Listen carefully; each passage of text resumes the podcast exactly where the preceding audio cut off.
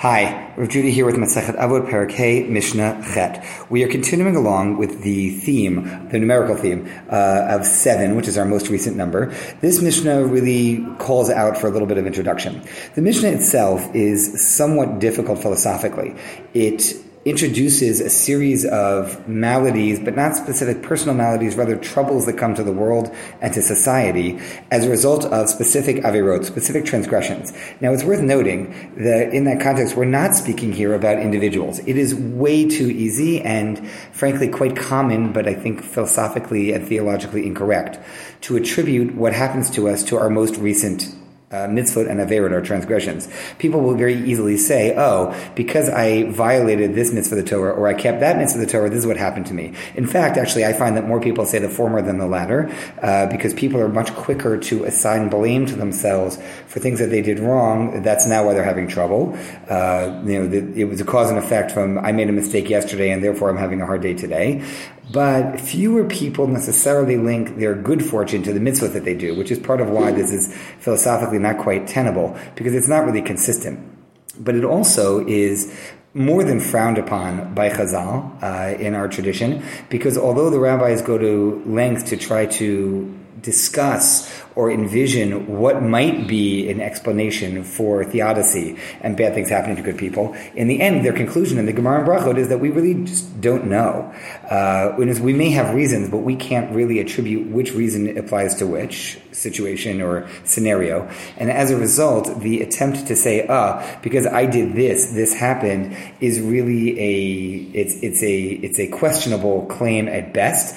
Is there reward and punishment? There is. Is it necessarily in this world? world? Not necessarily. And certainly, is it quick? Does it happen from one day to the next? Very, very often not. And so I know that this is really speaking about communal issues, and you'll see that all the mitzvot involved here are speaking about when the community does it, not the individual. The second is, I think that the, the Mishnah is making a linkage between certain uh, behaviors and what they indicate. It doesn't necess- does it necessarily mean that that is why this is happening, or giving us something to think about. As the Gemara in, in Brachot says, that it's one is much better off when something bad happens. Mafashvish b'masav. Consider your actions. Self-reflect. That's a great opportunity to use this for good. Does it necessarily mean that that's why this happened? Well, not necessarily. And the third that I note is that the Mishnah speaks about the entire society in many cases uh, being hurt. Is that because there is communal punishment? That's one possibility.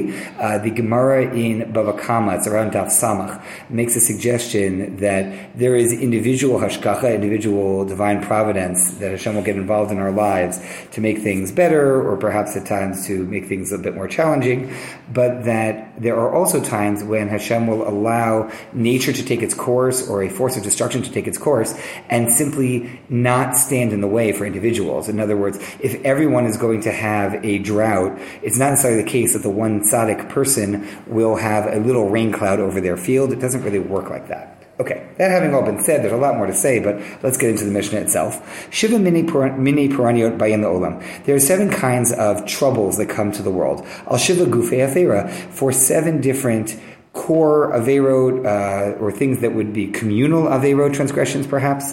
Uh, it depends how one would translate that here.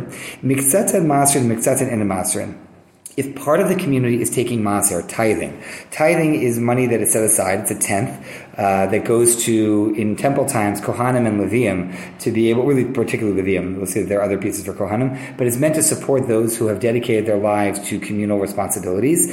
So it's supporting the educational system and the temple system. There's also maser for the poor, and so this is also for keeping the, uh, keeping the poor people sustained. And nowadays, when we treat maser, we're talking about a tithe intended for uh, for those in need. Uh, the mitzvah would be to give 10 to 20 percent of one's income, net income after taxes, to tzedakah, both for causes that help those in need and for causes that sustain Jewish community, Jewish learning, shuls, schools, educational programs, etc. Now, um, so if some people do this and some people don't, Rav shel batzoret ba. What ends up happening is you have a famine, you know, economic condition that makes things expensive. It's a, it's a famine that comes. It's a it's a famine that comes from drought. What ends up happening is prices go up, and some people get by and some people don't. Does that necessarily then mean that in a time of maser, the rich will do well and those who aren't will not. So that's a question among the commentators. It could be that it simply means that not everybody quite suffers the same issues uh, because measure for measure, some people are, are tithing and some people are not. Re'evin. So some people will be hungry and some people will not, because that all f- fits into this picture of some people doing maaser and some not. I note that maaser is a very interesting mitzvah, and I think I may have mentioned this in an earlier Mishnah. It's the only mitzvah that the Gemara twice suggests one is allowed to test God.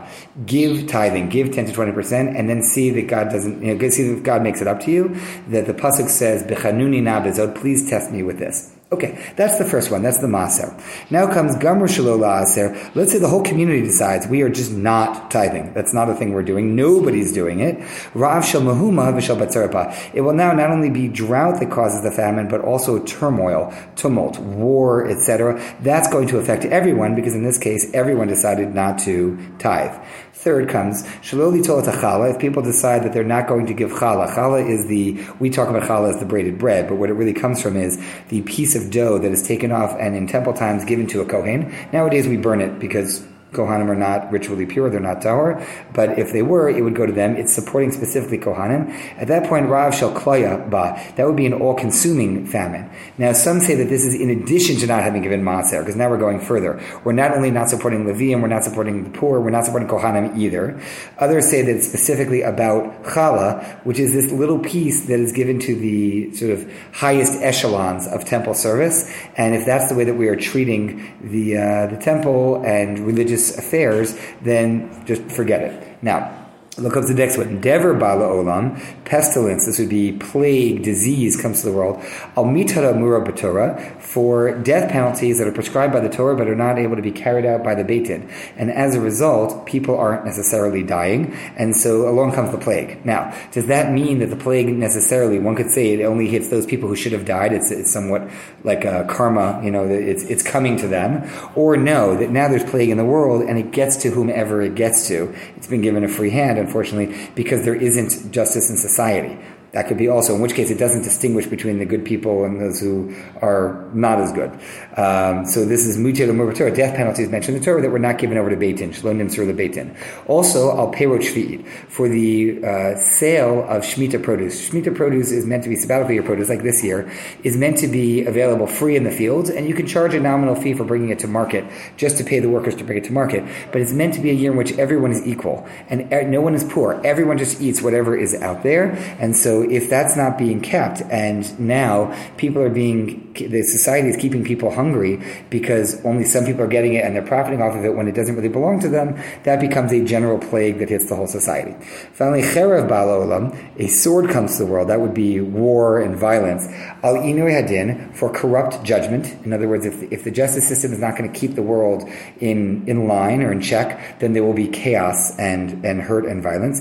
Val ivud hadin, so inu hadin Adin and Adin are, you know, two dimensions of this issue of the way that the justice system works. So it could be it's it's pushing off justice and so if the first one is, and it could be flipped the other way, if, if it's one of them is corrupt justice, it's not just, the other one is delaying it, which is just as bad if someone's waiting and waiting and waiting years for things to turn out right.